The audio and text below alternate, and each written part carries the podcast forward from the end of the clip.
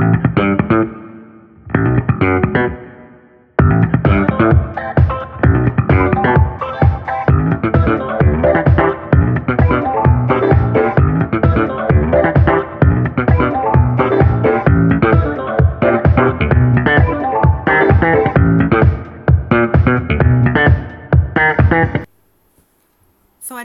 ยินดีต้อนรับสู่ Back for the Future เรียนรู้อดีตเพื่อเข้าใจอนาคต episode ที่ 22 แล้วค่ะสำหรับวันนี้นะคะ ก็อาจจะเรียกได้ว่าสถานการณ์โควิดนะคะทำให้เราได้กลับมาย้อนเรียนรู้เกี่ยวกับเรื่องของประชาธิปไตยค่ะ หัวข้อนะคะที่อยากจะหยิบยกมาคุยกันในวันนี้ก็คือหัวข้อ ประชาธิปไตยและ fascism นะคะ ระบอบใดจัดการโควิดได้ดีกว่ากันค่ะ ก่อนอื่นนะคะ ก็อาจจะมีคนตั้งข้อสงสัยนะคะว่าทำไมถึงใช้คำว่าฟาสชิซึมคำว่าฟาสชิซึมเนี่ย จริง ๆ แล้วควรที่จะหายไปนะคะ ตั้งแต่ภายหลังสงครามโลกครั้งที่สองแล้วหรือเปล่า เราก็อาจจะพูดดังนั้นก็ได้นะคะ เพราะว่าผู้นำของฟาสชิซึมหรือว่าคนที่เป็นเจ้าของแนวคิดอย่างนี้นะคะ อย่างเช่นมุสโสลินี หรือว่าอดอล์ฟฮิตเลอร์นะคะ ได้พ่ายแพ้สงคราม แล้วก็จบชีวิตตัวเองนะคะ ไปแล้วในช่วงก่อนที่สงครามโลกครั้งที่สองจะจบสิ้นลงไปด้วยซ้ำนะคะ โดยท่าน Führer นะคะ ฮิตเลอร์ก็ มีบันทึกไว้นะคะว่าท่านท่านฆ่าตัวตายนะคะ โดยกินยาแล้วก็เอาปืนยิงหัวตัวเองอีกนะคะ ส่วนมุสโสลินีเนี่ยก็ถูกประชาทันนะคะ ถูกจับมาสังหารนะคะท่ามกลางผู้คนค่ะ แล้วทีนี้ทำไมถึงยังมีฟาชิซึมอยู่อีกนะคะทำไมถึงมีฟาชิซึมอยู่อีก ประเด็นนะคะก็ขออธิบายก่อนว่าที่ใช้คำว่าฟาชิซึมเนี่ยนะคะะโดยไม่ใช้คำว่า authoritarianism หรือว่าไม่ใช้คำว่าอำนาจนิยมนะคะ เพราะว่าการคลองอำนาจนะคะของผู้นำหลายคนในปัจจุบันที่มีแนวโน้มใช้อำนาจนิยมเนี่ยเขาไม่ได้ใช้อำนาจนิยมแบบแบบเดียวๆนะคะ คือไม่ได้ใช้อำนาจนิยมทางการทหารเพียงอย่างเดียว เพราะว่า ระบอบการปกครองในในแบบอำนาจนิยมทุกวันนี้นะคะ หลังสงครามเย็นแล้วนะคะ ไม่ใช่ระบอบอ่าไม่ใช่ระบอบอำนาจนิยมที่เหมือนกับในสมัยสงครามเย็นที่จะมีมหาอำนาจนะคะ มาคอย backup มาคอยเป็นเส้นเลือด คอยส่งทรัพยากรต่างๆนะคะ อย่างเช่น เงินทองหรือว่าการโฆษณาประชาสัมพันธ์ พวก propaganda ได้อีกแล้วนะคะ แต่ว่าผู้นำอำนาจนิยมในปัจจุบันนะคะ จึงจำเป็นที่จะต้องหาความร่วมมือนะคะ จากกลุ่มธุรกิจค่ะ การหาความร่วมมือระหว่างกลุ่มธุรกิจตรงนี้นะคะ ที่ทำให้ดิฉันเข้าใจว่าถ้าเราจะพูดว่าประชาธิปไตย versus อะไรสักอย่างหนึ่งเนี่ย มันควรที่จะ versus fascism มากกว่าควรที่จะ versus อำนาจนิยมค่ะ เพราะฟาชิซึมเนี่ยนะคะมันน่ากลัวแล้วก็มีอิทธิพลนะคะ มากกว่าอำนาจนิยมมาก ๆ เลยนะคะฟาชิซึมก็คือการรวมพลังกันของผู้ที่มีอำนาจนะคะหรือว่ารัฐบาลนะคะกับ ideology นะคะหรือว่าอุดมการบวกกับสิ่งที่อำนาจนิยมอาจจะไม่มีนะคะ ก็คือเงินทุนมหาศาลค่ะ เพราะฉะนั้นนะคะ ถ้าอำนาจนิยมมีแค่อุดมการกับอำนาจรัฐแล้วเนี่ยฟาชิซึมเขาจะมีในสิ่งที่เรียกว่าเป็นเรื่องของอำนาจทุนนะคะ เข้ามาช่วยแบ็กอัพความเป็นความเป็นอำนาจเผด็จการของตัวเองเนี่ยให้เข้มแข็งกว่าเดิม ทีนี้ ทีนี้นะคะมันก็เลยเป็นเรื่องที่ยากนะคะสำหรับคนธรรมดาเนี่ยที่จะทำการต่อรองหรือว่าต่อต้านฟาชิซึมได้ค่ะเพราะฉะนั้นวันนี้นะคะหลังจากที่ได้คลุ่นคิดมาเป็นระยะเวลานานพอสมควร คือที่จริงมีมีรีซอสนะคะ ที่อยากจะพูดเรื่องนี้สัก2อสสัปดาห์ที่แล้วแล้วนะคะ แต่ว่าสาเหตุที่หยิบยกมาพูดวันนี้เนี่ย เพราะว่า คิดว่าลงตัวแล้วนะคะ คิดว่าลงตัวแล้วว่าอยากจะใช้นะคะคำว่าฟาชิซึมนั่นเองค่ะ วันนี้นะคะอยากจะชวนท่านผู้ฟังนะคะ อ่านบทความสองบทความนะคะของศาสตราจารย์ที่มีชื่อเสียงในระดับโลกค่ะสองคนนะคะ คนแรก เป็นฟิวเจอริซึมนะคะ ก็คือผู้ที่มักจะทำลายอนาเอ่อทำนายนะคะ ขอโทษไม่ใช่ทำลายทำนายอนาคตนะคะ แล้วก็เป็นคนที่อ่าหลาย ๆ คนในในโลกเนี่ย โดยเฉพาะอย่างยิ่งผู้กำหนดนโยบายนะคะ ให้การนับถือแล้วก็นำบทความหรือว่าข้อคิดของเขาเนี่ยนำมาใช้เป็นตัววางยุทธศาสตร์นะคะ ของหน่วยงานหรือขององค์กรหรือว่าของออประเทศชาติอยู่นะคะ เขาคนนี้ก็คือนะคะฟรานซิสฟุกุยาม่าค่ะฟรานซิสฟุกุยาม่าซึ่งเคยเขียนหนังสือนะคะ ที่ต่อกรนะคะกับนักรัฐศาสตร์หลายคนในอดีตนะคะ ในช่วงการสิ้นสุดของสงครามเย็นนะคะ โดยฟรานซิสฟุกุยาม่าเนี่ย ซึ่งเป็นฟิวเจอริสต์เนี่ยเขาบอกว่า ต่อไปนี้โลกจะไม่มีสงครามแล้วนะคะ เพราะว่าโลกจะดำเนินสู่สภาวะนะคะที่ที่ไม่มีความขัดแย้งทางอุดมการณ์แต่ว่าสงครามนะคะ สงครามในความหมายของฟุกุยาม่าเนี่ยก็น่าจะทำให้เขาเนี่ยเป็นฟิวเจอริสที่อธิบายได้ถูกครึ่งหนึ่งผิดครึ่งหนึ่งนะคะ คือสงครามในความเข้าใจของเขาอาจจะไม่มีอีกแล้วนะคะ คือสงครามที่มาจากความขัดแย้งทางอุดมการณ์นะคะ คงไม่มีอีกแล้ว แต่สิ่งที่ยังมีอยู่ต่อไปนะคะ คือสงครามที่มีที่มาจากเรื่องอื่นๆนะคะ อย่างเช่น เรื่องของความขัดแย้งในเรื่องดินแดนนะคะ หรือว่าสงครามที่เกิดจากการกดขี่นะคะ ก็อาจจะยังมีอยู่ สงครามในที่นี้เนี่ยฟุกุยมะก็ทายถูก บางส่วนอีกอะนะคะก็คือเขาไม่ได้เป็นสงครามที่พอเกิดขึ้นแล้วจะสามารถควบรวมประเทศอื่นได้เลยนะคะ อย่างเช่นตอนที่สดัมฮุเซนนะคะกรีธาทัพจากอิรักเนี่ยแล้วก็เข้าไปบุกคูเวตนะคะเขาก็ไม่สามารถที่จะควบรวมคูเวตมาเป็นของตัวเองได้นะคะ เพราะว่า ในโลกยุคปัจจุบันนะคะ คือตั้งแต่ฟุกุยาม่าได้ทำนายเนี่ยเขาก็มองว่าเขตแดนเนี่ยค่อนข้างที่จะชัดเจนแน่นอนนะคะ ไม่ค่อยจะเปลี่ยนแปลงถ้าถ้าเกิดไม่เกิดเหตุการณ์อะไรเกิดขึ้นหนักๆนะคะะเพราะฉะนั้นเนี่ยก็นับได้ว่า ถึงจะมีคนบอกว่า โอ้ฟุกุยาม่าเนี่ย เป็นฟิวเจอริสที่อธิบายไม่ไม่ตรง เพราะว่าไหนบอกว่าจะไม่มีสงครามไงนะคะ แต่ก็ครึ่งหนึ่งค่ะ เพราะว่าสงครามในความหมายที่ฟุกุยาม่าบอกว่าไม่มีเนี่ยมันก็ไม่มีจริง ๆ แต่มันเกิดการความขัดแย้งนะคะ แล้วก็การใช้ความรุนแรงในรูปแบบอื่นค่ะ แต่วันนี้เนี่ยฟูกุยาม่าเนี่ยนะคะเขาเอ่อมาพูดเรื่องเอ่อ The Pandemic and Political Order นะคะ The Pandemic and Political Order ก็คือเขาเนี่ยพยายามที่จะมาอธิบายนะคะ พูดถึงภาพในอนาคตอีกแล้วนะคะว่า โลก โลกภายหลังโรคนะคะ โลกภายหลังโรคเนี่ยจะมีลักษณะหน้าตาเป็นอย่างไรนะคะ โดยที่เขาก็ได้เริ่มต้นบทความของเขานะคะ ชื่อ The Pandemic and the Political Order เนี่ยนะคะ บอกว่า อ่าโดยปกติแล้วเนี่ย เวลาที่เกิดเหตุการณ์ใด ๆ ที่เป็นวิกฤตนะคะ มันก็จะทำให้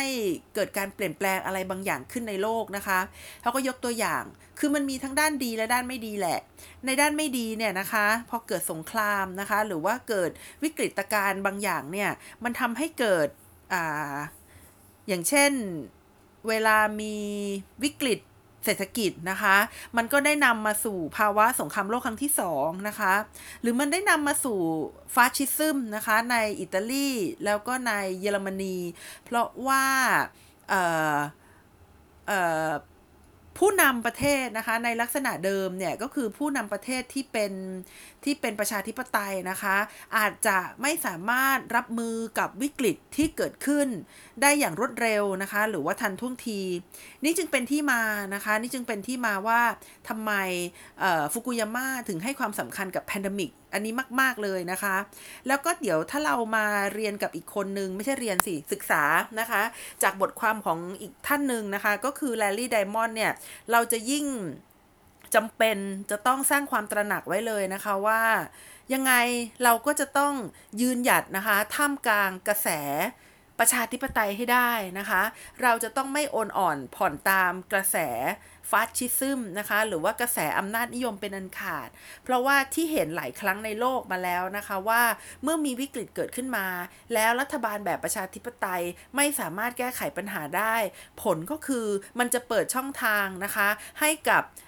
คนบางคนเนี่ยสามารถรวบอำนาจของตัวเองได้มากขึ้น หรือว่าพยายามสร้างระบบการปกครองนะคะ ที่ทำให้คนส่วนน้อยได้ประโยชน์ แล้วก็คนส่วนใหญ่เสียประโยชน์ ซึ่งจะเกิดความเหลื่อมล้ำอย่างรุนแรงนะคะ แล้วก็จะเกิดความเสียหายเอ่อมากไปกว่าตัววิกฤตที่เกิดขึ้นก่อนหน้านั้นอีกค่ะ แต่ฟุกุยาม่านะคะก็ได้แสดงให้เห็นเช่นกันนะคะว่าภาวะวิกฤตเนี่ยมันไม่ได้นำมาซึ่งความ แย่ไปสักประการเดียวนะคะ ถ้าเราตื่นตัวทันนะคะ เดี๋ยวพอเราอ่าน Daily Diamond ก็จะยิ่งทำให้เข้าใจมากขึ้นนะคะ ก็คือถ้าเราสามารถรวมกลุ่มกันได้ชัดเจนนะคะ สามารถบอกได้ว่าต้องใช้วิธีการประชาธิปไตยนะคะ ในการแก้ไขปัญหาเท่านั้นเนี่ย หลาย ๆ ครั้งนะคะ ก็ทำให้เห็นว่า เมื่อเกิดวิกฤตขึ้นนะคะ เราสามารถปฏิรูปเปลี่ยนแปลงปัญหาซึ่งเกิดขึ้นในสังคมนะคะ กลายไปเป็นเรื่องที่ดีขึ้นนะคะ ยกตัวอย่างเช่น New Deal นะคะ New Deal ก็เป็นนโยบายของสหรัฐอเมริกานะคะ ที่เกิดหลังวิกฤตเศรษฐกิจ เมื่อมี New Deal นะคะก็ได้ทำให้เศรษฐกิจของอเมริกาเนี่ยพุ่งทะยานนะคะ อยู่ในระดับที่ค่อนข้างที่จะดีนะคะ นอกจากนี้แล้วเนี่ยวิกฤตเนี่ยยังอาจจะทำให้เกิดการเปลี่ยนแปลงในขั้วของอำนาจได้นะคะที่พบเห็นนะคะหลาย ๆ จุดของโลกนะคะ ก็คือเรื่องของ ความพยายามที่จะประกาศเอกราชนะคะ จากประเทศมหาอำนาจนั่นเองค่ะ decolonization นะคะะแต่ในบางครั้งเนี่ยนะคะะมันก็ได้เกิดผลในทางที่ไม่ดีนะคะ อย่างเช่น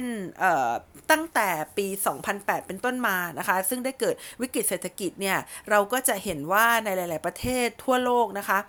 ะได้ เกิดรัฐบาลขวาจัดนะคะ ที่นำนโยบายที่เป็นประชานิยมนะคะนำมาใช้ในประเทศ ซึ่งก็ได้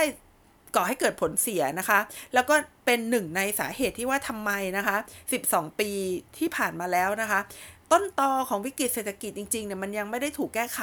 แล้วมันก็จะยิ่งถูกขย่มนะคะ ด้วยโคโรนาไวรัสอีก ซึ่งตรงนี้เป็นเรื่องที่น่า หน่าหวาดวิตกเป็นอย่างมากนะคะ แต่เดี๋ยวเอาไว้เราอาจจะค่อยๆ ค่อยๆ คุยกันใน episode อื่นนะคะ ในเรื่องของ financial crisis ที่จะเกิดขึ้นนะคะ หลังจากวิกฤตเศรษฐกิจเนี่ยมันรุนแรงนะคะมากกว่าวิกฤตเศรษฐกิจในปี 2008 อีก แต่เดี๋ยวเราค่อยไปถึงตรงนั้นนะคะ วันนี้วันนี้จะพูดถึงแค่ประชาธิปไตยกับ fascism นะคะ ระบอบใดจัดการกับวิกฤตได้ดีกว่ากันนะคะ มาย้อนนะคะ มาย้อนไปดูที่ฟุกุยาม่าอีกทีหนึ่งนะคะฟุกุยาม่าเนี่ยเขาเขาถ้าเกิดถามคำถามนี้กับฟุกุยาม่านะว่าระบอบใดจัดการโควิดได้ดีกว่ากันเนี่ยฟุกุยาม่าจะตอบว่าไม่เกี่ยวกับระบอบโอ้โห ฟังแล้วเศร้าไปเลยนะคะ ฟุกุยาม่าบอกว่าไม่เกี่ยวกับระบอบ ไม่ว่าจะเป็นประชาธิปไตยหรือฟาชิซึมเนี่ย มันไม่เกี่ยวนะคะ แต่สิ่งที่เกี่ยว หรือว่าสิ่งที่มี มีอิทธิพลนะคะ เป็นปัจจัยที่ทำให้ประเทศใดประเทศหนึ่งเนี่ยจัดการกับโควิดได้ดีกว่ากันเนี่ยมันมีอยู่ 3 ประการค่ะ ประการแรกนะคะก็คือ ความสามารถของรัฐค่ะ ตัวนี้เนี่ยภาษาอังกฤษนะคะ เรียกว่า state capacity นะคะ ความสามารถของรัฐก็คือดูว่ารัฐเนี่ยมีความสามารถในด้านต่างๆ ไม่ว่าจะเป็นเรื่องของการบริหารจัดการภายในนะคะ เรื่องของการสาธารณสุขนะคะ พวกระบบสาธารณสุข ระบบส่งต่ออะไรต่างๆ เนี่ยสามารถทำงานได้ดีแค่ไหนนะคะ ตรงนั้นนะคะเป็นประเด็นแรกนะคะเรื่อง state capacity หรือความสามารถของรัฐนะคะ ประเด็นที่2นะคะตรงนี้เนี่ยดิฉันคิดว่าเกี่ยวข้องกับประชาธิปไตย หรืออาจจะไม่เกี่ยวก็ได้นะคะ ตรงนี้ก็คือ social trust นะคะหรือว่าความเชื่อมั่นนะคะที่สังคมเนี่ยมีต่อรัฐบาลของเขานะคะ ตัวที่3นะคะก็คือเรื่องของ leadership นะคะหรือว่าความเป็นผู้นำนั่นเอง ว่าผู้นำเนี่ยสามารถพัฒนาไปได้แค่ไหนนะคะ ซึ่งเราจะเห็นว่านะคะประเด็นที่เกิดขึ้นในปัจจุบันนะคะ ผลที่เกิดขึ้นในปัจจุบันคือเราจะเห็นว่าทางฝั่งตะวันออกเนี่ยเขาจัดการกับโควิดนะคะ ได้ดีกว่าฝั่งตะวันตกนะคะ ฝั่งตะวันออกจัดการกับโควิด ได้ดีกับได้ดีกว่าฝั่งตะวันตกนะคะ แล้วเขาก็ดูว่า ประเทศนะคะ อย่างเช่นสหรัฐอเมริกาเนี่ยเขามี state capacity ที่ดีนะคะเขาสามารถจัดการกับปัญหาได้ แต่ 2 อย่างในประเทศเขาที่ไม่ดีนะคะ ก็คือ1นะคะในเรื่องของสังคมของเขาเนี่ย ที่มีการแบ่งแยกกันค่อนข้างที่จะสูงมากนะคะ เป็นสังคมที่มีความแตกแยกในประเทศสูงมาก และนี่ก็ไม่ได้เพิ่งเกิดขึ้นในช่วงโควิดนะคะ แต่มันเกิดเกิดขึ้นมานานแล้ว และเป็นสาเหตุนะคะที่ทำไมคนอย่างโดนัลด์ทรัมนะคะถึงอาศัยช่องว่างในส่วนนี้นะคะ ได้ขึ้นมาเป็นประธานาธิบดีของสหรัฐอเมริกา สิ่งนี้เอ่อเอ่อฟุกุยาม่าไม่ได้พูดนะคะ สิ่งนี้ฟุกุยาม่าไม่ได้พูดว่าว่า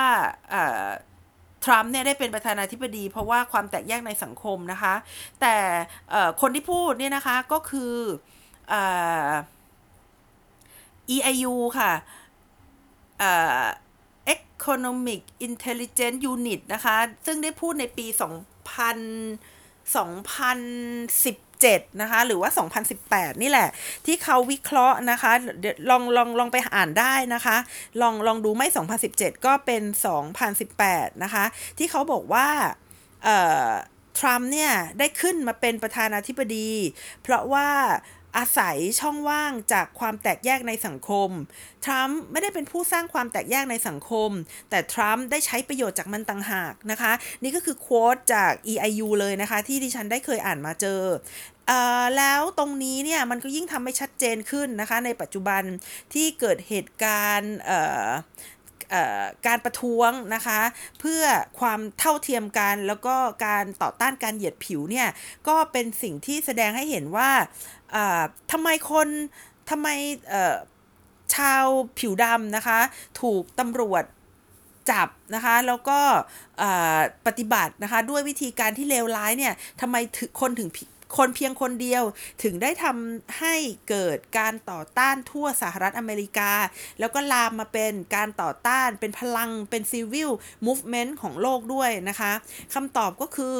มันไม่ใช่เหตุการณ์เดียวที่เกิดขึ้นนะคะ แต่ก่อนหน้านั้นเนี่ยมันมีเหตุการณ์หลายเหตุการณ์แล้วนะคะ ที่แสดงให้เห็นถึงการเหยียดผิว แล้วก็ความแตกแยกในสังคมของสหรัฐอเมริกาเป็นอย่างมากนะคะ ซึ่งตรงนี้เนี่ยมันทำให้ภาวะผู้นำนะคะ ซึ่งซึ่งเป็นประการที่3เนี่ยที่ฟุกุยาม่าบอกนะคะของสหรัฐอเมริกาไม่สามารถสองสองอย่างเนี้ย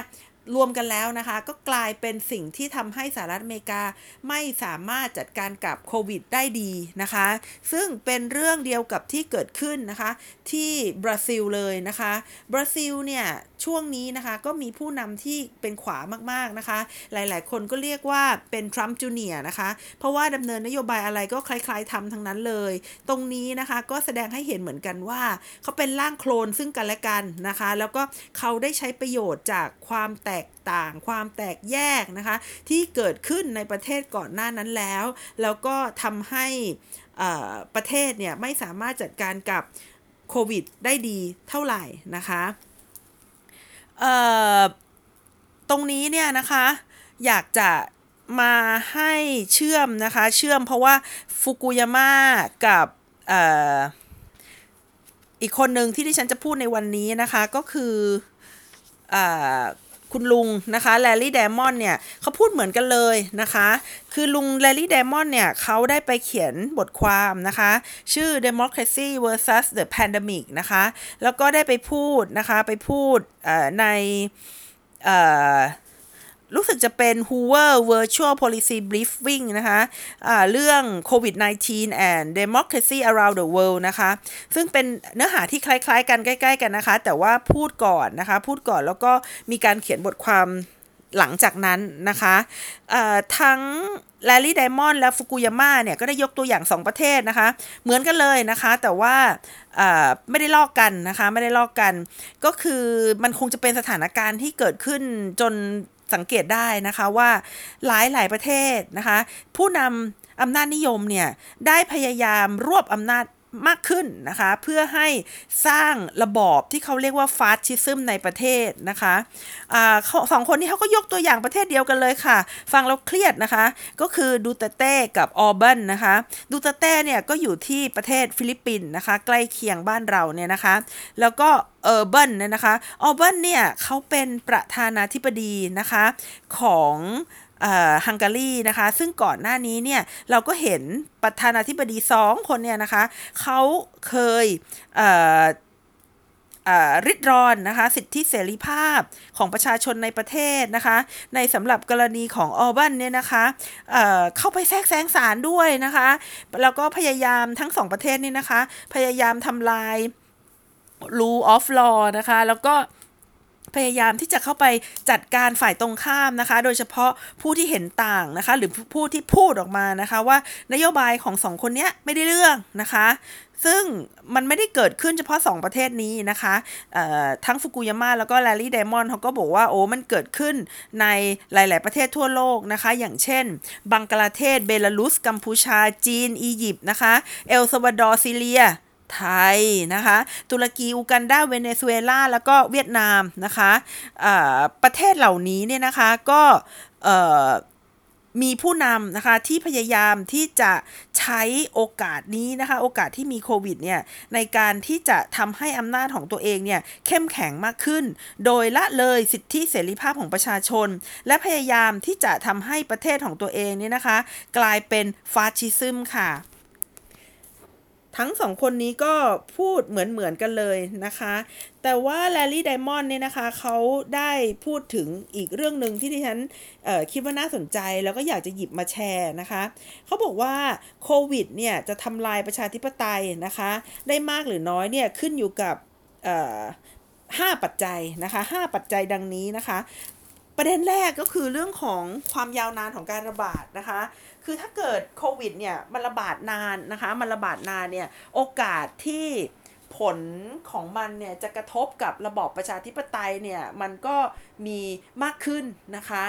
ประเด็นที่ 2 ก็คือเศรษฐกิจและสังคม ซึ่งเป็นผลของโควิดเนี่ยจะพังไปแค่ไหนนะคะ เพราะว่าโควิดเนี่ยมันไม่ได้ทำลายแค่ระบบสุขภาพ ระบบสุขภาพภายในประเทศเท่านั้น แต่เมื่อเกิดโควิดเนี่ยมันได้เกิด the great lockdown ด้วย แล้วมันก็ทำลายเศรษฐกิจนะคะของประเทศต่างๆนะคะ จนลามมาถึงโครงโครงสร้างทางสังคมที่แตกแยกไม่มีชิ้นดีนะคะ อย่างเช่นที่เกิดขึ้นในสหรัฐอเมริกาทุกวันนี้นะคะ ก็ถือได้ว่าสหรัฐอเมริกาเนี่ยโดน 3 ดอกเลยนะคะ คือโดนดอก ด้านสุขภาพ โดนดอกด้านเศรษฐกิจนะคะ แล้วก็อีกดอกหนึ่งก็คือดอกในเรื่องของความกลมเกลียวทางสังคม ทั้ง 3 อย่างเนี่ยนะคะถูกทำลายทีนี้ก็เลยเอ่อแลลี่ไดมอนด์ก็เลยบอกว่ามันขึ้นอยู่กับว่านะคะการระบาดเนี่ยมันจะยาวนานแค่ไหน และประการที่ 2 ก็คือเศรษฐกิจและสังคมจะพังไป แค่ไหนนะคะ ประการที่3เนี่ยนะคะก็คือจะต้องดูว่าประชาธิปไตยนะคะ แล้วก็ประเทศเผด็จการเนี่ยฝั่งใดนะคะจะสามารถคุมโควิดได้ดีกว่ากันนะคะ ประชาธิปไตยและเผด็จการค่ะ ฝั่งไหนจะคุมโควิดได้ดีกว่ากัน ถ้าเกิดฝั่งเผด็จการนะคะคุมโควิดได้ดีกว่า เขาก็จะถูกนำมาอ้างอิงนะคะ ถูกนำมาเป็น reference นะคะ ถูกนำมาเป็นจุดที่ พวกฟาสชิซึมนะคะ สามารถอ้างกับประชาชนของตัวเองได้ว่าอำนาจนิยมจัดการกับวิกฤตได้ดีกว่านะคะ เพราะฉะนั้นมันก็เลยขึ้นอยู่นะคะว่าฝั่งไหนเนี่ยคุมโควิดได้ดีกว่ากันนะคะ ฝั่งไหนนะคะพบวัคซีนได้ก่อนกัน ตรงนี้ก็เป็นเรื่องที่สำคัญมากนะคะ คือฝั่งไหนเนี่ยพบวัคซีนได้ก่อน และการพบวัคซีนนั้นเนี่ยจะเป็นวัคซีนที่ถูกประกาศให้เป็น Public Goods หรือเปล่านะคะ ถ้าเกิดฝั่งฝั่งใด อย่างสมมุติว่าจีนเนี่ย เจอก่อนนะคะ เจอก่อนอเมริกา แต่ว่าอเมริกาเนี่ยประกาศให้วัคซีนเนี่ยเป็น Public Goods ก่อนนะคะ ตรงนั้นก็จะทำให้ฝั่งประชาธิปไตยเนี่ยแลดูดีนะคะ แลดูเป็นผู้มีผู้มีความเมตตานะคะ แล้วก็แลดูน่าคบหาสมาคม ดังนั้นมันจะต้องขึ้นอยู่กับ 2อย่างนะคะว่า 1 ใครเจอก่อน ข้อ 2 ก็คือเมื่อเจอแล้วจะประกาศเป็น Public Goods หรือเปล่านะคะ นี่ก็คืออปัจจัยประการที่ 3 นะคะ ที่ Larry Diamond เนี่ยเขาได้พูดมา ปัจจัยประการที่ 4 นะคะ ก็พูดถึงเรื่องของอความเข้มแข็งนะคะของภาคประชาสังคมเนี่ยแหละ ในการที่จะจัดการนะคะกับผู้นำที่กำลังใช้อำนาจอย่างอาจจะมากเกินไปนะคะ หรือว่ามีการรวบอำนาจ อย่างเเกินความจำเป็นนะคะแล้วก็ละเลยสิทธิเสรีภาพของประชาชน แต่นะคะแลลี่ไดมอนด์เขาก็ได้บอกว่าเรื่องนี้ก็เป็นเรื่องที่ยากนะคะ คือ คือจะหวังพึ่งประชาสังคมเนี่ย เป็นเรื่องที่ยากมากๆ โดยเฉพาะในยุคโควิดทำไมนะคะทำไมแลลี่เดมอนก็ให้ให้เหตุผลนะคะว่าสาเหตุที่ภาคประชาสังคมเนี่ย อยู่ในสภาวะที่ พึ่งได้ยากนะคะมาจาก 2 สาเหตุ สาเหตุที่ 1 ก็คือ ภาคประชาสังคมค่ะ ซึ่งมีจุดแข็งอยู่ที่การสามารถรวบรวมผู้คนแสดงออกทางสัญญลักษณ์นะคะ สามารถขับเคลื่อน demonstration หรือว่าขับเคลื่อนการประท้วงได้เนี่ยนะคะโควิดมันทำให้กิจกรรมของภาคประชาสังคมมันเกิดขึ้นไม่ได้นะคะ โดยอาจจะมาทั้ง ความไม่ปลอดภัยความไม่ปลอดภัยนะคะ ในเรื่องของจากโควิดเอง หรือว่า 2 นะคะ คือรัฐบาลฟาชิสต์ได้ใช้วิธีการที่จะอ้างโควิดนะคะเพื่อไม่ให้ภาคประชาสังคมเนี่ยลุกขึ้นมาเรียกร้องหรือตั้งคำถามนะคะ ต่อนโยบายหรือว่าต่อการริดรอนเสรีภาพของรัฐบาลนะคะ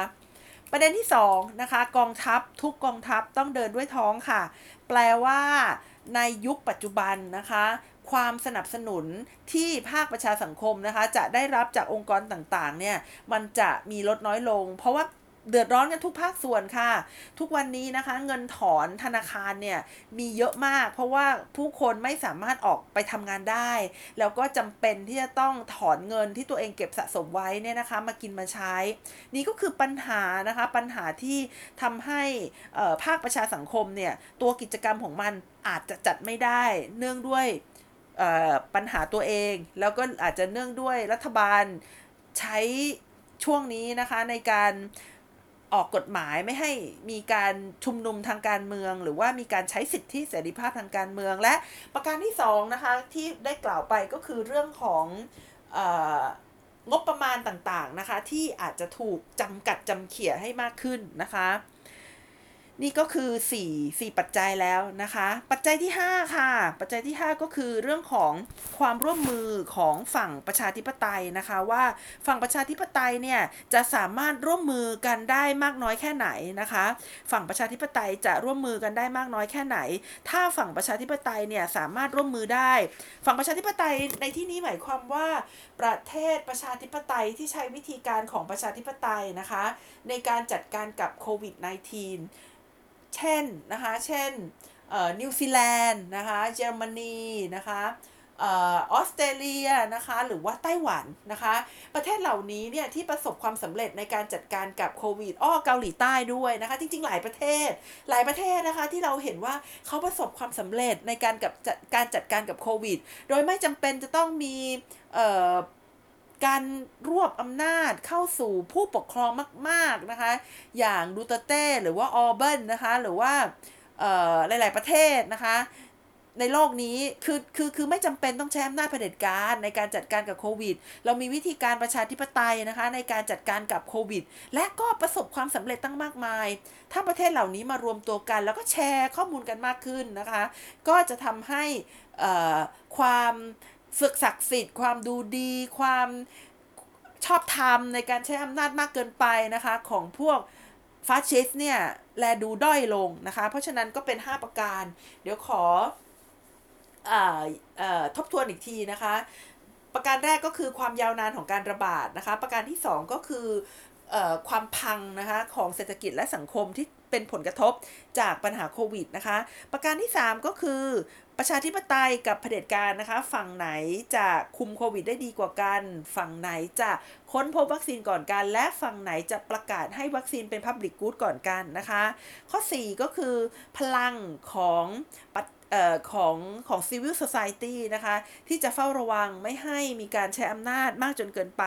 แล้วประการสุดท้ายนะคะ ก็คือความร่วมมือของฝั่งประชาธิปไตยนะคะ ในการนำตัวอย่างของของความสำเร็จของตัวเองในการจัดการกับโควิดนะคะ มาประชาสัมพันธ์แล้วก็พยายามที่จะผลักดันให้มีการใช้ประชาธิปไตยนะคะในการแก้ไขปัญหาความขัดแย้งออขอโทษค่ะใน ใช้ประชาธิปไตยนะคะในการแก้ไขปัญหาวิกฤตนะคะ แล้วก็ปัญหาความขัดแย้งที่เกิดจากวิกฤตภายในประเทศเนี่ยมากกว่าการใช้อำนาจนิยมค่ะ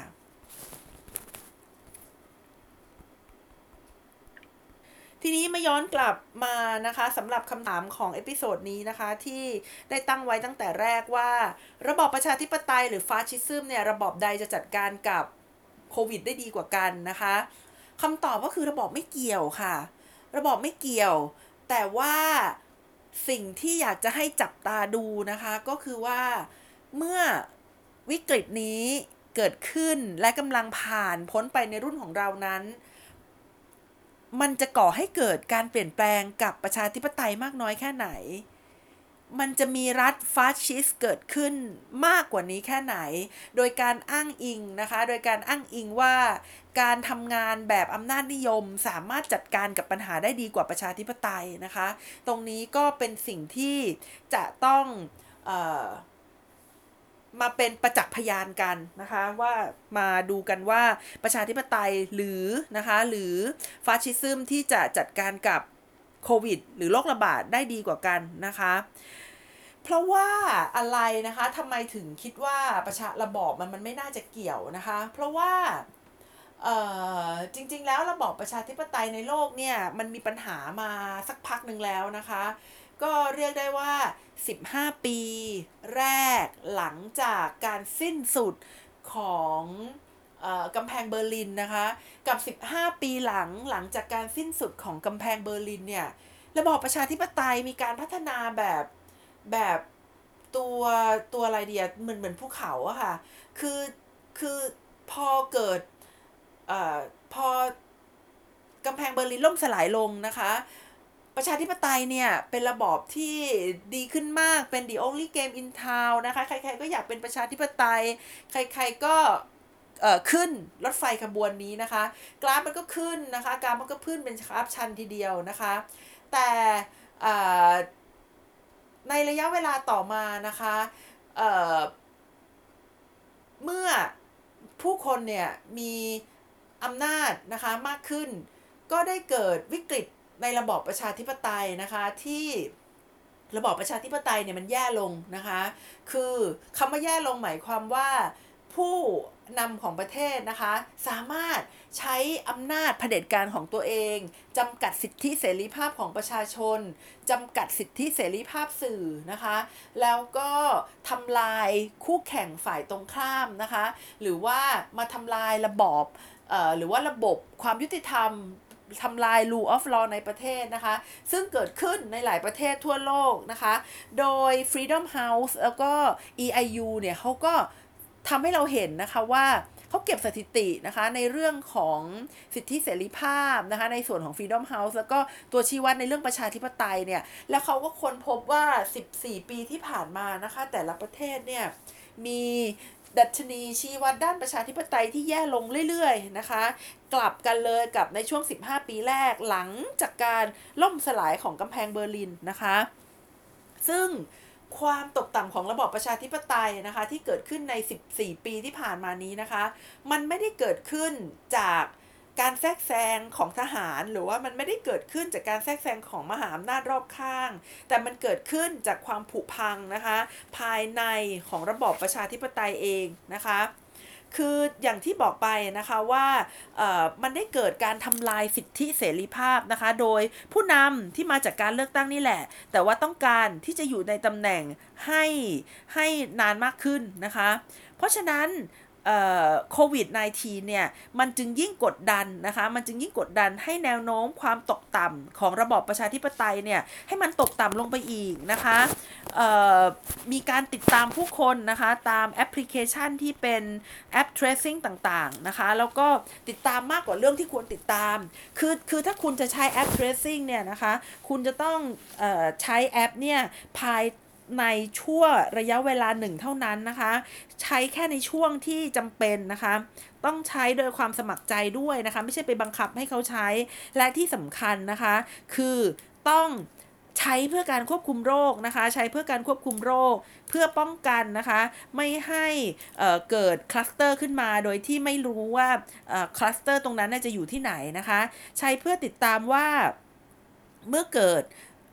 ภาวะคลัสเตอร์ขึ้นมาแล้ว เราจะสามารถไปตามผู้ที่ผู้ที่อยู่ในกลุ่มเสี่ยงในได้อย่างไรเพื่อที่จะให้เขากักตัวนะคะ แล้วก็สามารถ contain นะคะ ป้องกันนะคะจำกัดขอบเขต ไม่ให้โรคระบาดนี้เนี่ยลามนะคะ ลามออกไปจนกลายเป็นปัญหาที่เกิดขึ้นนะคะ เพราะฉะนั้นผู้นำในปัจจุบันเนี้ย ต้องถามว่าเขาใช้แอป tracing เพื่อการนี้หรือเปล่านะคะ แต่ถ้าไม่ใช่ก็ก็ถือว่าแย่นะคะ แล้วก็อย่างที่บอกก็คือบทบาทของภาคประชาสังคมนะคะ ก็มีบทบาทที่ด้อยถอยลงนะคะจากสาเหตุหลาย ๆ ประการนะคะ ก็คือความสามารถในการ mobilize คนเนี่ย มันไม่สามารถทำได้นะคะ ด้วยนโยบายของรัฐและในเรื่องของความปลอดภัย แล้วก็ เงินสนับสนุนช่วยเหลือนะคะ ก็มีน้อยลงนะคะ แล้วอีกเรื่องหนึ่งนะคะก็คือเรื่องของการเลื่อนการเลือกตั้งนะคะ เพราะว่าหลาย ๆ ประเทศทั่วโลกเนี่ยเขาเขาเลื่อนการเลือกตั้งไปแล้วนะคะมีประมาณ 60 ประเทศ 60 สถานที่ดีกว่าค่ะ เรียกว่า 60การเลือกตั้งนะคะเรียกว่า 60 การเลือกตั้งนะคะที่ถูกเลื่อนไปแล้วนะคะในโลกนี้ทั้งในระดับ ท้องถิ่นนะคะ แล้วก็ในระดับชาติด้วย เพราะว่ากลัวโควิดนะคะ ไม่กล้าให้คนออกมาเลือกตั้ง แต่ประเทศที่ประสบความสำเร็จในการเลือกตั้งในช่วงโควิดนะคะ อย่างเช่น เกาหลีใต้นะคะ หรือประเทศไทยนะคะที่เพิ่งเลือกตั้ง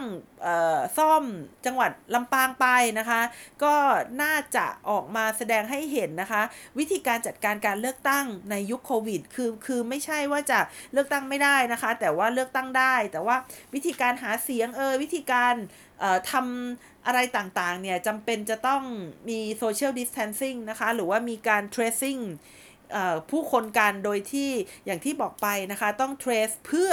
สาเหตุของโรคระบาดเท่านั้นนะคะไม่ใช่เป็นการ trace เพื่อที่จะกวาดต้อนจับกลุ่มคนที่คิดต่างกับตัวเองค่ะ ค่ะสำหรับวันนี้นะคะ ดิฉันนัชชาพัฒอมรกุลค่ะ ก็ได้มาอยู่เป็นเพื่อนคุณผู้ฟังนะคะ ในเรื่องที่ว่าระบอบประชาธิปไตยหรือระบอบฟาสชิสนะคะ จะสามารถจัดการกับโควิดได้ดีกว่ากันนะคะคำตอบก็คือว่า ไม่เกี่ยวนะคะ ไม่เกี่ยวกับระบอบ แต่ว่าสิ่งที่เกี่ยวนะคะก็คือ 3 อย่างนะคะ อย่างแรกก็คือเรื่องของ state capacity หรือว่าเรื่องความสามารถของรัฐนะคะว่ารัฐจะมีโครงสร้าง ระบบการบริหารงานภายในนะคะ แล้วก็มีระบบสาธารณสุขนะคะที่ดีแค่ไหน ซึ่งโดยส่วนใหญ่นะคะ โดยส่วนใหญ่รัฐที่มี state capacity ดีๆเนี่ยนะคะ ก็คือรัฐที่เป็นประชาธิปไตยค่ะ เพราะว่าหลักการประการสำคัญของประชาธิปไตยไม่ใช่แค่เรื่องการเลือกตั้งนะคะ แต่คือเรื่องของความโปร่งใสนะคะ การตรวจสอบได้ แล้วก็การมีรัฐบาลที่จะต้องรับผิดชอบ กับประชาชนนะคะ เพราะฉะนั้นก็ต้องเป็นระบอบประชาธิปไตยนะคะ แต่ว่าที่ที่บอกว่าระบอบใดก็ได้เนี่ยดิฉันหมายถึงว่ามันไม่ใช่ปัจจัยที่จะส่งผลโดยโดยตรงนะคะ มันไม่ใช่ตัวแปรตัวตัวแปรที่จะส่งผลถึงการโดยตรง แต่ว่าตัวแปรมันเป็นตัวแปรที่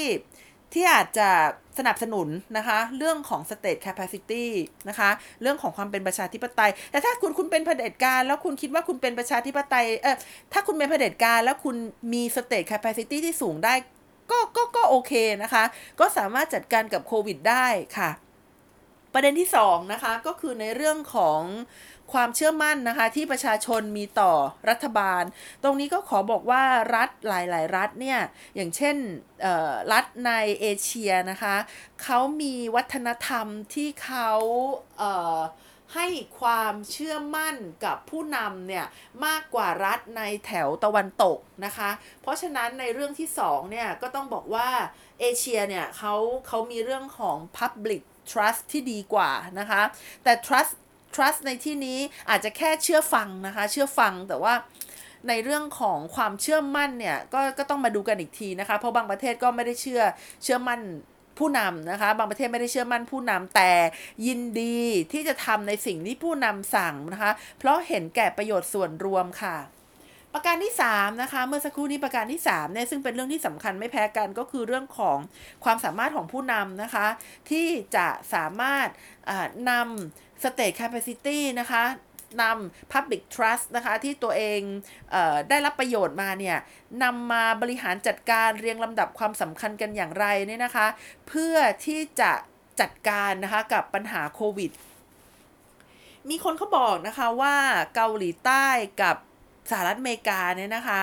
เขาเจอผู้ป่วยโควิดคนแรกในวันเดียวกันนะคะ คือวันที่ 20 มกราคมนะคะ แต่การจัดการของสองประเทศนี้ต่างกันโดยสิ้นเชิงเลยนะคะ แม้จะเป็นประชาธิปไตยเหมือนกัน ดิฉันถึงได้บอกว่าประชาธิปไตยหรือไม่ใช่ประชาธิปไตยไม่เกี่ยว มันมีมาจาก 3 สาเหตุนะคะ แต่ว่าใน 3 สาเหตุนั้นเนี่ย มันจะเกิดขึ้นง่ายในระบอบประชาธิปไตยมากกว่าค่ะ วันนี้นะคะ ดิฉันนัชพัฒนอมรกุลก็ขอลาท่านผู้ฟังไป แต่เพียงเท่านี้ค่ะ ขอบพระคุณที่ติดตามนะคะ สวัสดีค่ะ